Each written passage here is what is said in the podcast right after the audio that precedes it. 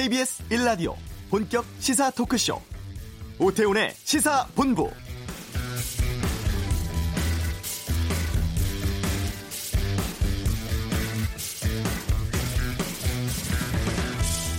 트럼프 대통령은 김정은 위원장과의 관계와 비핵화를 향해 계속 나아가는 것에 초점을 두고 있습니다. 대통령이 트윗에서 말했듯이 북한의 최근 발사 행위는 신경 쓰이게 하는 일이 아닙니다. 북한 관련한 미국 사라 샌더스 대변인의 발언입니다. 트럼프 대통령이 하루 전에 트위터에 북한이 작은 무기들을 발사했다. 내 주변 일부와 다른 이들의 신경을 거스르게 했지만 나는 아니라면서 의미를 축소했었습니다. 특히 자신 주변 일부라고 한 것이 볼턴 보좌관에 대한 불만을 표시한 것이라는 분석 나오고 있죠. 볼턴이 일본에서 기자들 만나서 북한의 미사일 발사가 안보리 결의 위반이라는 것은 의심의 여지가 없다고 말한 데 대한 공개적인 경고라는 것인데요. 오태훈의 시사본부 2부 외교전쟁에서 이 내용과 함께 오늘 있을 미일 정상회담 등에 대해 자세히 짚어보는 시간 갖겠습니다. 5.18 민주화 운동 일어난 지 39년이 흐른 지금 광주 진실을 밝힐 수 있는 증언들이 잇따라 나오고 있는데요. 잠시 후 이슈에서 당시 505 보안부대에서 활동을 했던 허장환 씨 연결해 아, 진상 규명 가능할지 말씀 나누도록 하겠습니다. 칸 국제영화제 황금 종려상 영화 기생충의 봉준호 감독이 받았습니다. 2부에서 다루겠습니다. KBS 라디오 오태훈의 세본부 지금 시작합니다. 네. 이 시각 핫하고 중요한 뉴스를 정리하는 방금 뉴스 KBS 보도본부 박찬영 기자와 함께합니다. 어서 오십시오. 네, 안녕하세요. 예, 첫 소식 어떤 것 갖고 오셨습니까? 네, 한국당의 그 국회 복귀가 풀릴 것 같다가 네. 한미 정상 간 통화 내용 유출건으로 난항을 겪고 있다라는 소식 가지고 들어왔는데요. 바른미래당이 현재 중재 역할 맡고 있지 않습니까? 오신환 네. 원내대표가 그 국회 정상화 관련해서 오늘 오전에 언급을 했는데 주말에도 물밑에서 양당 간 오가면서 물밑 접촉을 했다고 해요. 그런데 민주당과 한국당의 입장 차이가 너무 커서 접점을 찾는 데 지금 주력하고 있다라고 말을 했고요. 특히 한미 정상 간 통화 내역 유출, 그 한국당 강효상 의원이 유출했었죠. 이런 황당한 사건이 터지면서 양당의 감정 대립이 다시 격화되는 나쁜 상황이 되고 말았다면서 5월은 물론이고 6월 임시국회도 불투명한 상황이다 이렇게 음. 말을 했습니다.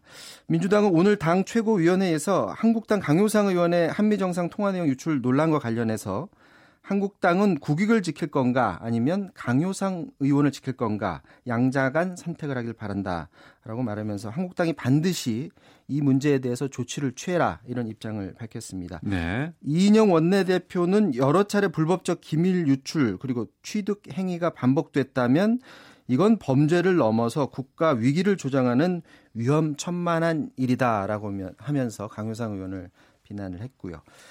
황교안 대표도 오늘 페이스북 통해서 어, 현 정권을 비난을 했습니다. 조진래 전 국회의원이 자살한 것으로 추정되는 사망 사건이 지난주에 있었죠. 아, 예, 예. 네. 요건과 관련해서 조 전 의원이 채용 비리 혐의로 검찰의 소환 조사를 받은 뒤에 일어난 일이다. 수사 압박에 괴로워했다고 한다. 문재인 정권은 적폐청산의 이름으로 잔혹하고 비정한 정권이 됐다라고 하면서 정권의 압박 때문에 결국엔 조전 의원이 극단적인 선택을 했다라는 뉘앙스로 비판을 했습니다. 이제 황교안 대표의 민생 투어도 끝났고 또 이 자유한국당의 장애투쟁도 이제 끝나면서 이제 어떻게 이번 주 안에 좋은 분위기로 갈 수 있을 것 같은데 상황이 이제 월요일부터 다시 꼬이면서 이번 주 한 주간 좀 어려워질 것 같고요. 참고로 그 한미 정상 통화 내용 을 자유한국당 강효상 의원한테 전달해준 네. 어, 주미대사관 참사관, 그러니까 강효상 의원의 고교 후배죠. 후배가 입국을 했고요. 청와대 외교부 합동 감찰반은 주미대사관을 대상으로 이미 감찰을 마무리했고 어, 외교부는 감찰 결과를 토대로 징계위원회를 열어서 이 참사관에 대해서 징계 조치에 착수할 그럴 계획입니다. 네, 알겠습니다. 자, 그리고 앞서서도 잠깐 그 뉴스에 나온 것 같은데 양정철 민주연구원장 그리고 서훈 국정원장과의 비공개 회동이 공개됐다. 논란이 있다면서요? 네, 그렇습니다. 그 민, 아, 문재인 대통령의 최측근으로 불렸었죠. 양정철 어, 현그 민주연구원장. 정치적 중립 의무를 가진 정보기관의 수장을 만난 것이기 때문에 지금 논란이 일고 있습니다. 아, 싱크탱크입니다. 그 민주연구원장에 지난 14일에 취임을 했고요. 21일 일주일 뒤인 21일에 저녁 서울 강남의 한 한정식 집에서 서훈 국정원장하고 만나서 4시간 동안 대화를 나누면서 식사를 했는데 이 문제가 처음 인터넷 언론을 통해서 이제 공개가 됐습니다. 네. 양정철 원장은 문 대통령 당선 이후에 2년 동안 공직을 맡지 않았었고요. 내년 총선에서 어, 민주당의 총선 전략 그리고 정책 수립 등을 총괄하는 그런 역할을 하는 민주연구원장에 취임을 했는데 이게 이제 인터넷 언론 통해서 모든 언론들이 이 기사를 받으니까 그 출입 기자들한테 문자 메시지를 보냈다고 합니다. 당시 그 만남이 단 둘의 만남이 아니었었고 또 음. 다른 일행과 만난 식사 자리였다. 그리고 어, 자신도 잘 아는 일행과 서 원장이 원래 잡았던 일정이고 그리고 본인도 같이 만나자고 해서 수락했던 것이라고 설명을 하면서 본인은 고위 공직자도 아니고 또 공익 보도 대상도 아닌데 굳이 자기를 미행하고 잠복 취재해서 이걸 보도함으로써 무엇을 노리는 것인가? 이 취재와 보도 경위에 대해서 여러 의문이 든다라고 하면서 첫 기사를 낸 더 팩트 보도를 문제 삼았습니다. 네. 다음 소식 듣겠습니다. 자신이 일하고 있는 대학에 다니는 아들에게 과거의 시험 문제를 알려줬던 교수가 지금 재판에 넘겨졌다고 하는데 어떤 내용입니까 이거?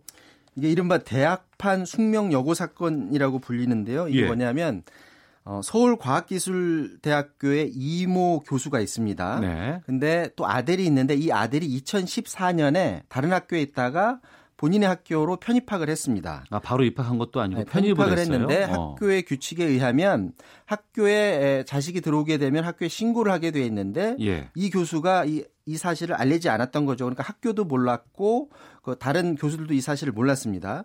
그런데 이 교수가 같은 학과에 있는 신모 교수한테 자기가 이제 밖에 나가서 강의를 하는데 필요하니까 그 신 교수가 갖고 있는 그 수업 자료 아니면 관련 자료인 것 좀 좀 달라 이렇게 해서 그 자료를 넘겨받았습니다. 네. 근데 이 자료에는 수업 자료 말고도 과거에 시험 봤던 시험 문제들하고 정답지 이런 것들이 들어 있었던 거죠. 음. 그리고 이 아들이 시험을 봤는데 그 시험 문제에 준 자료에 있는 과거 시험 문제가 나왔던 겁니다. 예. 그리고 아들이 성적을 굉장히 좋게 받았던 겁니다. 그래서 이걸 대학판 숙명 여고 사건이라고 부르는데 이 내용은 지난해 교육위원회 국정감사에서 밝혀졌고요. 교육부가 감사를 거쳐서 검찰에 수사 의뢰를 하면서 어, 드러난 내용입니다. 이 아들은 편입학한 뒤에 2년 동안 아버지 수업도 받았습니다. 그래서 음. 8개 과목을 받았는데 모두 다 A 플러스를 받아서 이것도 지금 문제로 의혹을 받아왔었고요. 또 편입학에 혹시 비리가 있었는지 이것도 의혹을 받아왔었는데 이 사건은 서울 북부지방검찰청이 수사를 했는데 네. 이 교수가 편입학 전형 과정에는 관여하지 않았다. 그리고 음. 입학한 뒤 치른 시험에서 다른 학생들의 답안지랑 비교 분석해 봤더니 어, 아버지 시험에서 어, 비리가 있었던 것으로는 보이지 않는다라고 해서 이 문제에 대해서는 혐의 없음 처분을 내렸고 다만 예. 신 교수로부터 저, 그 시험 문제 넘겨받은 음. 문제들 이런 문제에 대해서는 공무상 비밀 누설 혐의 적용해서 아버지 이 교수 이 교수를 불구속 기소했습니다. 네. 트럼프 미국 대통령 일본 방문하고 있고 오늘 미일 간의 정상회담 열립니다. 여기에 대해서 간단히 말씀 좀 부탁드리겠습니다. 네, 25일부터 지금 3박 4일간 일정으로 일본 방문하고 있는데 아, 3박 4일 동안이요. 네. 기네요. 미사 북한이 이제 미사일 도발했지만 트럼프 대통령은 여전히 김정은 북한 국무위원장과 본인의 관계는 좋다 이렇게 말을 했고요. 어, 샌더스 백악관 대변이 동행을 했다가 미 MBC 방송하고의 인터뷰에서 밝혔는데 트럼프 대통령은 여전히 김 위원장과 자신의 관계 그리고 김 위원장이 약속에 충실하리라는 것에 대해서 편안하고 확신하고 있다. 트럼프 대통령은 김 위원장이 자신과의 약속을 확고히 하고 비핵화를 향해서 나아갈 것이라고 좋게 생각하고 있다. 이렇게 말했습니다. 앞서 트럼프 대통령은 북한이 발사한 작은 무기가 일부 사람들을 불안하게 할지라도 자신은 그렇지 않다. 네. 김정은 위원장이 약속을 지킬 것이다라고 하면서 북한에 좋은 신호를 보냈고 이게 앞서 앵커도 말 했던데 그 볼턴 국가안보보좌관이 북한의 미사일 발사에 대해서 안 좋게 얘기한 것에 대해서 음. 나는 생각이 다르다라고 하면서 북한과 대화를 계속해 나가겠다라는 그런 의지를 내비쳤습니다. 알겠습니다. 방금 뉴스 KBS 보도본부 박찬영 기자와 함께했습니다. 고맙습니다.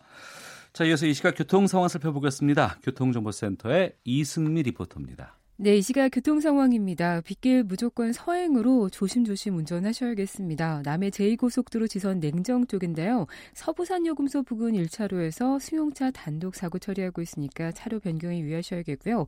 정체는 수도권 구간 중심으로 살펴지고 있습니다. 경부고속도로 부산 쪽으로 한남에서 서초까지, 죽전에서 수원까지 정체고 서울 쪽 달래내부터 반포까지 막히는데요. 달래내 고개 부근에서 버스 관련 사고 나서 1, 2차로 막고 처리 작업하고 있습니다.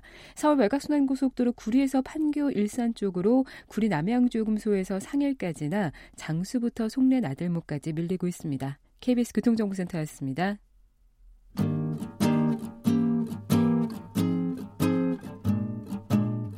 KBS 1라디오 오태훈의 시사본부 여러분의 참여로 더욱 풍성해집니다. 방송에 참여하고 싶으신 분은 문자 9730번으로 의견 보내주세요. 애플리케이션 콩과 마이케이는 무료입니다. 많은 참여 부탁드려요.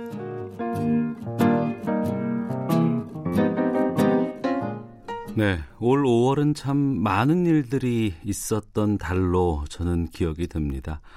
특히 5.18 민주화운동 관련해서 참 유의미한 증언들이 쏟아진 달이었는데요.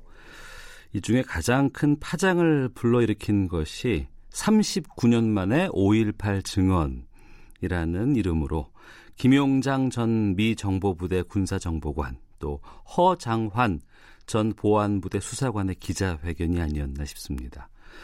이분들이 기자회견에서 밝힌 소감은 지금이 바로 용기를 낼 때였는데요. 저희 시사본부에서 505 보안부대에서 활동을 했던 허장환 씨 연결의 말씀을 나누도록 하겠습니다. 안녕하십니까? 반갑습니다. 예. 지난 국회 기자회견 이후에 참 많은 일들이 있었고 또 많은 관심도 받으셨습니다. 올 5월 어떻게 보내셨습니까? 뭐 정신없이 다녔습니다. 예. 그올 단체 분들도 만나고 음. 기자회견도 하고 네. 하여간 근간에 보기 드문 바쁜 일정이었습니다. 예, 기자회견 이후에 어 상황이 좀 많이 달라졌구나. 우리의 기자회견이 많은 의미를 갖고 있었구나라고 좀 생각이 되시던가요? 아, 지금까지는 그 시대적인 배경과 음. 정치적인 배경이 5.18에 대해서 그뭐 크나큰 어, 관심이 없었다기보다는 하여튼 뭐 제가 보는 그 시각으로는 예. 어, 예년에 없는 큰 그 관심들이 많이 보였습니다. 예, 그러셨군요. 아, 과거를 다시 한번 좀 돌아가 보겠습니다. 5.18 당시에 어떤 일을 하고 계셨는지부터 좀 여쭙겠습니다. 아, 뭐, 그, 제가 그 이상하게도. 네. 어, 뭐, 그 당시 그, 저희 그 합동수사본부에 여러, 어, 직책의 그 수사관들이 있었지만은. 네. 저는 그 다망하게 여러 분야에. 음. 제가 속해 있는 그 국보의 특명반이라고 하는 그 직분이 예. 여러 분야에 관여를 하게 그렇게 만들더군요. 예. 그래서 그것이 오늘날 그 5.18에 대한 그 어, 조명을 음. 어, 여러 분야에서 여러 파트에서 어, 디테일하게 이렇게 알게 되지 않았나 지실하게 되지 않았나 이렇게 네. 생각이 듭니다. 예. 그 군에서는 언제까지 일을 하셨던 거예요? 그러면 80년 5월에 그 광주 민중항쟁 사건을 치르고 나서 예. 어, 그 과정에서 조금 그 불미한 일이 좀 있었습니다. 예. 아, 뭐 공판도 시작되기 전에 그 제명을 전부 다 적어가지고 음. 공판부에 통보를 한다든가 네. 그 압력을 행사하고 음. 또 그리고 그 뭐 제가 그 어, 이런 말씀을 좀 드리기는 뭐하지만은 네. 개인적인 사석에서 음. 아 이게 시나리오다 하는 걸 느끼면서 네, 네. 뭔가 잘못돼 가고 있구나. 어. 이게 좀 심한 표현으로 음. 정권 찬탈도 좋은데 우리 사회관님께서 왜 이러시는지 모르겠다. 네, 네. 이건 좀 심한 거 아니냐 어. 이런 말을 제가 왕왕했습니다. 예. 뭐 그런 걸 연유를 해가지고 제가 그또그뭐 항명 사건이 음. 수계를 지정하는 과정에서 네. 제가 상당히 그 격분되는 일이 있었어요. 예. 뭐 주무구식으로 수계를 지정하고 뭐 이런 과정이 있었는데. 수괴? 아 그러니까 그 광주 항쟁에 예. 그 전체적인 어 그걸 저희들이 그 당시 수계라고 표기를 했습니다. 아, 이 광주 민주화 운동을 총괄적으로 지휘했던 그 인물을 수계 정도로 좀 지칭을 하셨군요. 근데 광주 문제는 그 무슨 그 누가 그 지도자가 있은 것이 아니고 예. 그 광주민들이 전부 다 그 무슨 어 자기 십시일반으로 자기들이 그 느낀 바를 아, 예, 예, 표출한 예, 거지. 예. 예, 예, 예. 지도자가 특별히 있은 것은 아닌데 아, 시민군의 그 부분들을 말씀을 하시는 거군요. 예, 알겠습니다. 예. 그 시민군은 따로 있었고 예. 저희들이 그 분류를 할 때 아, 어, 제야수계, 예. 학생수계, 아, 예, 예. 폭도수계 어. 뭐 이런 식으로 수계를 지정을 했는데 예. 그때 이제 그들을 총지휘하는 어, 서울에는 이제 김대중이 총수계고 음, 네, 네. 그 밑에 이제 광주 현지 수계를 지정을 하는 과정에서 예. 저희들이 이제 수사 중단 그 결과 보고를 하면서 어. 수사 체계도라는 걸 작성합니다. 예. 그게 이제 그 광주 수계가 들어가는 과정에 음.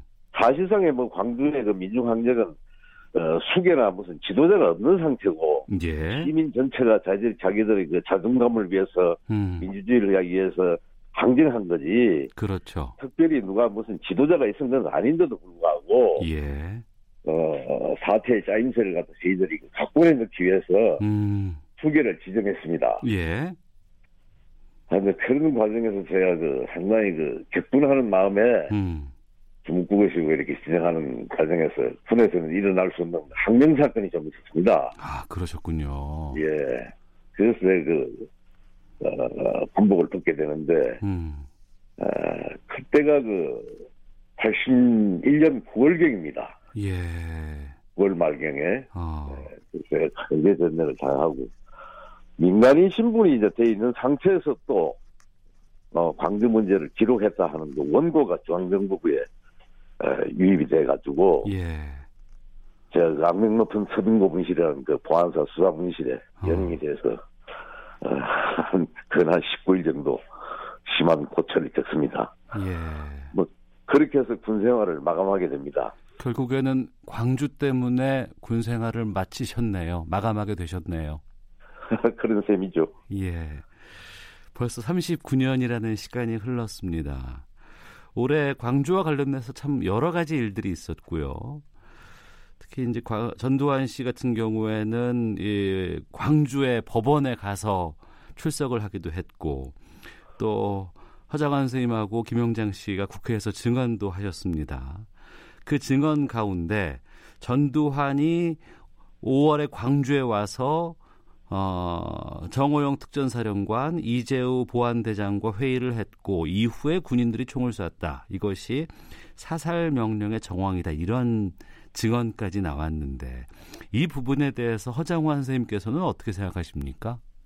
그 어떻게 생각하고 말고가 아니고 예, 그거는 확연한 사실입니다. 예, 아, 21일 날 그 사살 명령이 음, 내렸다 하는 것은 네, 어, 사실은 그 21일 날이 아니라 20일 날 그 사살 명령이 내릴 것이다 하는 그런 분위기였습니다. 분위기가 예. 근데 그 뭐 누구한테 제가 들었다 뭐 하더라 이런 수준이 아니고 음, 저희들 그 수사회의에서 예, 거명되는 내용은 들었다 하더라고 개념이 틀립니다. 그렇겠죠. 예. 그 근데 뭐 얼마 전에 제가 보니까 그 기자분이 그 서남 수사국장으로 수사국장으로부터 제가 들었다 하더라. 음, 뭐 이렇게 표기를 했는데 네, 어, 그런 걸 본 네티즌들은 아 또 들었다 하더라냐? 음, 이렇게 그 그런 걸 갖다가 좀 어, 그 몰고 가는 뭐라고 분위기를 표- 좀 이- 네, 뭐, 만들었죠. 뭐라고 표현해야 될지 잘 모르겠는데 예, 예, 좀그 희석하는 느낌이 음, 겁니다. 예, 네. 저희들이 그 수사 회의석상에서 회의 논제로 거명되는 문제는 음, 들었다 하더라고 개념이 틀린 거죠. 예, 근데 그날 그 분명히 예, 저희 회사 그, 저, 저 회사란다 어, 수사회의 석상에서 음, 어, 그런 문제가 논의가 됐습니다. 네, 어, 뭐 상세하게 그 디테일하게 회의 전체적인 사항은 말씀드릴 수가 없습니다만은 음, 주요 내용이 사령관님이 다녀가셨고, 네. 어, 곧 사살 명령이 내릴 것이다. 음. 이렇게 그 얘기가 됐습니다. 네.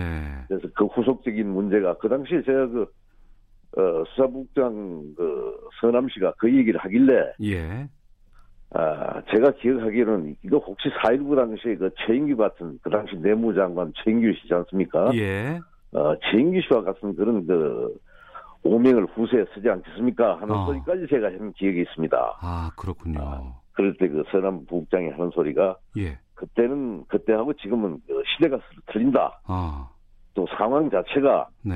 아, 국가를 참칭하고 국가를 문란하게 하는 그 내란 종사자들이 어. 에, 행위는 그때하고는 그 4.19 때하고는 개념이 틀린다. 어. 그리고 만약 이런 것에 문제가 생겼을 때는 사령관님이 책임지신다. 사령관이 책임진다.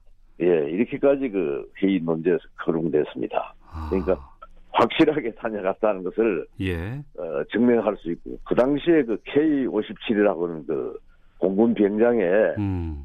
전두환 씨가 그 다녀간 그 공군 비행장에는 제 망원이 있었습니다. 예. 아, 그 유상망원도 있었고 무상망원도 있었고 한 서너 명 있었는데 네. 한 세 명이 동시에 음. 저한테 그 보안사령관이 왔다 네. 하는 것을 저한테 그 첩보 보고를 했습니다. 예. 뭐 그런 것은 제가 회견에서 기자회견 석상에서 얘기도 하질 않았는데 예, 예. 이미 제가 알고 있는 사항이라서 어. 사령관님이 오셨다 하는 걸 알고 있는 사항이라서 뭐 그렇게 그 첩보원의 그 보고 사항을 중요시는 하지 않았는데 음. 지금이라도 그 망원을 제가 그 확인하면은 네. 그 당시 그분으로부터 제가 그 들은 어 첩보 보고 받은 그 사령관이 다녀가셨다 하는 무- 문제는 전언할 수가 있습니다. 음, 그렇군요.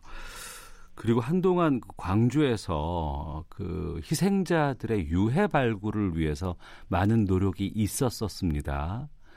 그런데 그것이 글쎄요, 좀 이렇게 이럴다할 성과를 거두지 못하고 있는 상황인데 이번에 보안사가 시신 안매장이라든가 소각 등을 조직적으로 이제 은폐했다고 증언을 하셨어요.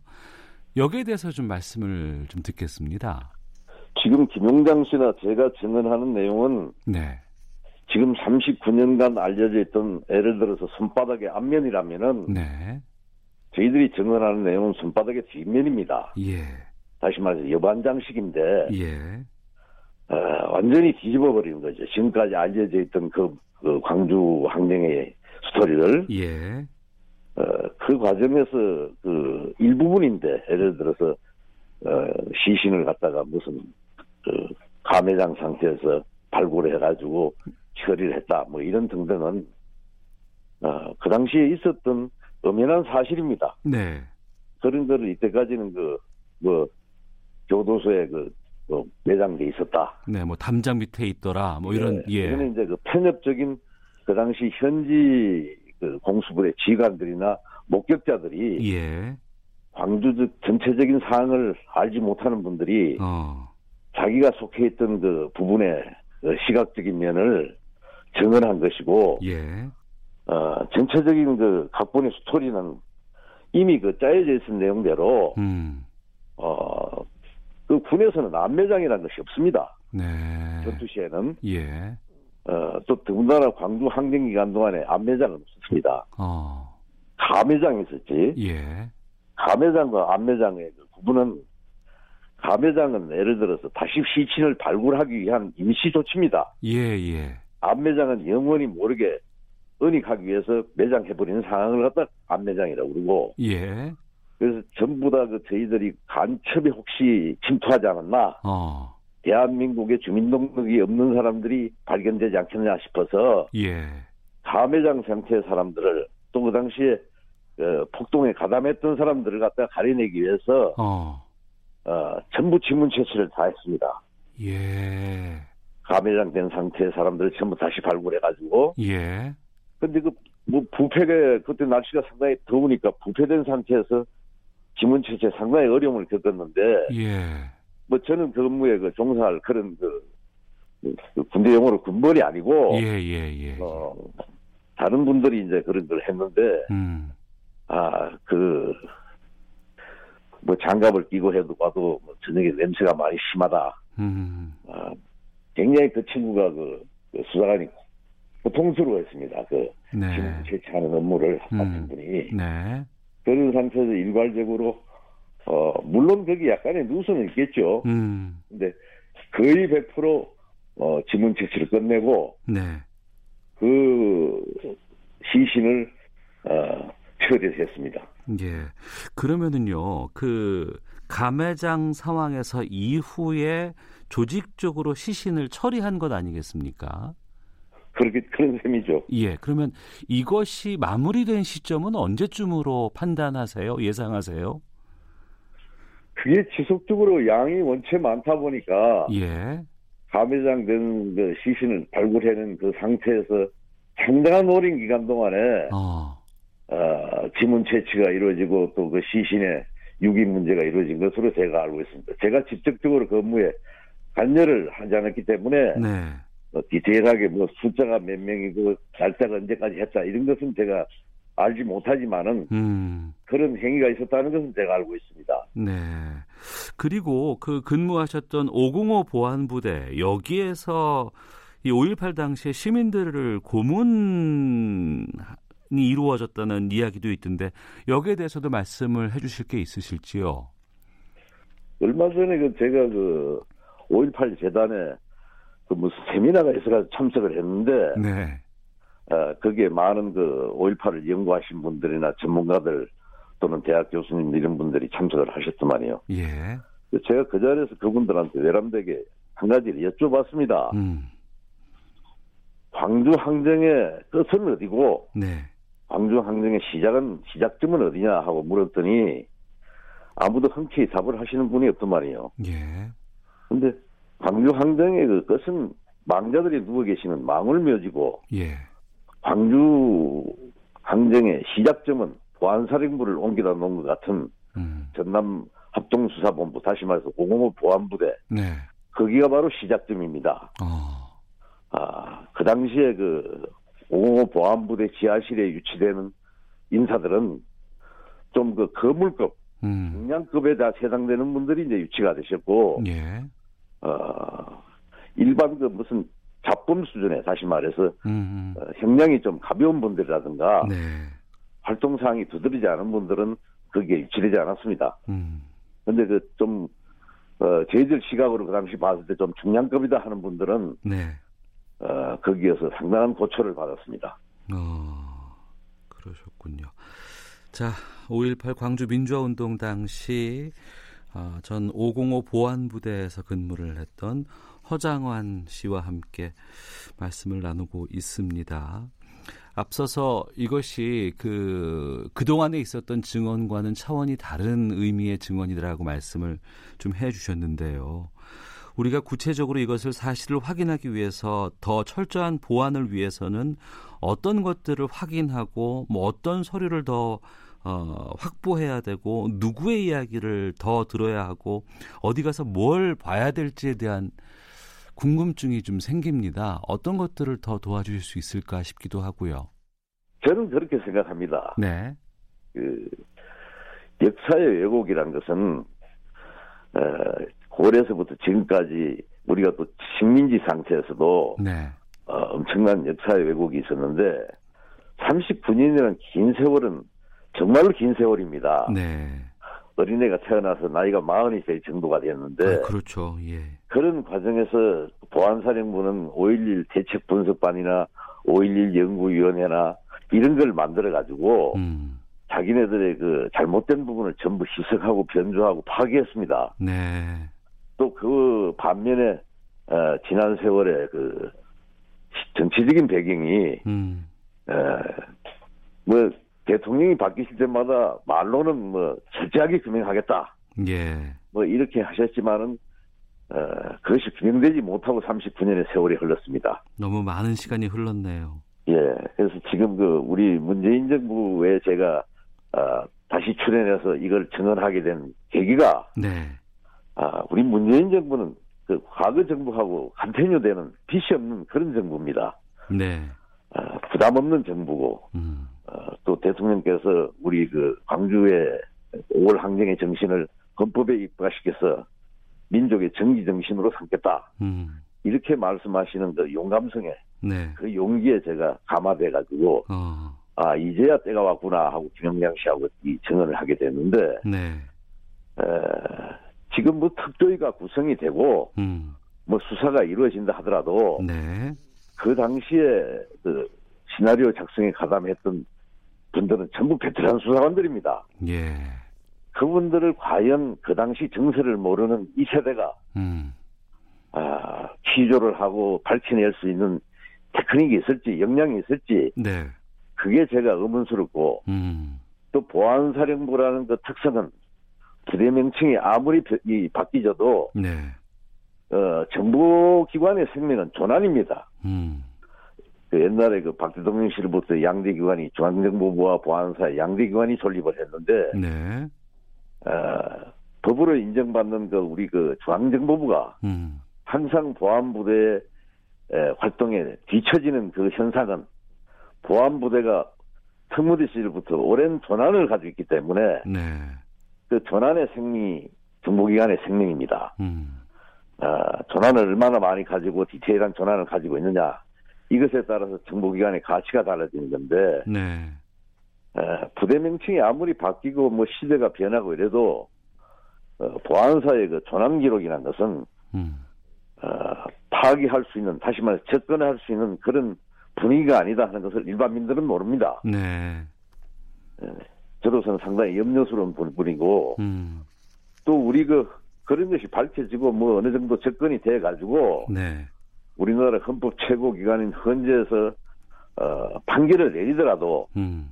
이념이 다른 정부가 또 들었으면은 네. 또 뒤집을 수 있는 것이 광주 문제입니다. 예. 그래서 그걸 영원히 봉인하기 위해서는 음. 어떻게 해야 된다는 것 제가 보관을 가지고 있는데 네. 이 전화 인터뷰 상으로서는 제가 말씀을 드릴 수가 없고 예. 어, 영원히 그 봉인을 해가지고 음. 민족의 죄인으로 삼아서 역사의 그 봉인함 속에 납땜을 해버리는 네. 그런 방법을 취하지 않고는 어, 5.18 문제는 결론 짓기 힘든다. 음. 저는 이렇게 생각합니다. 네. 아, 말씀하신 것처럼 현 정부 출범 이후에 이제 5.18 진상조사위원회가 국회 차원에서 구성이 됐습니다.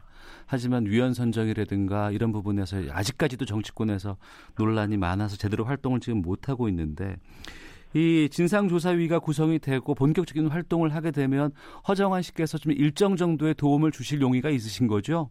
그, 그분들이 어떻게 활동하느냐에 따라서 예. 뭐 제가 그 기대하는 기대치만큼이 되면은 음. 뭐 제가 기꺼이 그 협조를 하고 또 증언하고 하겠지만은 네. 또 무슨 그 이전 투구식에 음. 어, 또는 정치적인 그 뭐 가미가 된다면은 네. 어, 뭐 저는 사양하겠습니다. 예. 혹시라도 그런 움직임이라든가 기미가 보이면 저희를 통해서 좀 알려주시고 그러면 저희가 좀 적극적으로 그 부분에 대해서 문제를 삼도록 하겠습니다. 제가 언론에 따끔한 말씀만 한 가지 드릴까요? 아, 고맙습니다. 예, 좋습니다. 지금까지 39년 동안 광주 문제가 베일에 쌓인 가장 큰 원인은 네. 아, 5.11 연구소의 보안사의 그 분석 격리에 해당되는 희석 작업이었고 예. 두 번째는 그 정치인들은 39년 동안 자기들의 당리당략을 위해서 5.18에 집결했습니다. 네. 또 한편으로 우리 언론은 예. 국민들이 가장 기대를 했던 우리 언론은 어, 시사성만 노린 다시 음. 말해 스폿 뉴스. 네. 어, 5월만 되면 그 뭐 의례 상식 그 행사적으로 예. 한 달 기간 동안 기사화하는 그런 그 시사성만 노려서 어, 5.18에 접근해서 다시 말해서 근본적인 5.18의 진단이나 해부가 이루어지지 않은 상태에서 음. 우리 언론은 접근했습니다. 예. 선배 언론인들은 그렇게 하신 것으로 제가 알고 있는데 우리 지금 현 세대 후배 언론인들은 그걸 귀감을 삼아서 5.18의 근본적인 대책에 신동 있게 접근해 주시면 좋겠습니다. 아, 명심하겠습니다. 참 이번에 39년 만에 정말 의미 있는 증언들이 나왔고 그 증언의 가운데 서 계셨습니다. 아, 그동안의 말씀들이 헛되지 않도록 또 저희도 많이 좀 챙겨보겠고요. 또 계속해서 이 5.18 진상조사위원회가 제대로 된 활동 할 때까지 또 감시 활동 말씀해 주신 것처럼 계속 이어가도록 하겠습니다. 오늘 아, 어려운 말씀 잘 들었고 또 긴 시간 동안 말씀해 주셔서 감사합니다. 감사합니다. 네, 지금까지 5.18 광주 민주운동의 진상을 증언하신 허장환 전 보안부대 수사관과 함께 말씀 나눴습니다.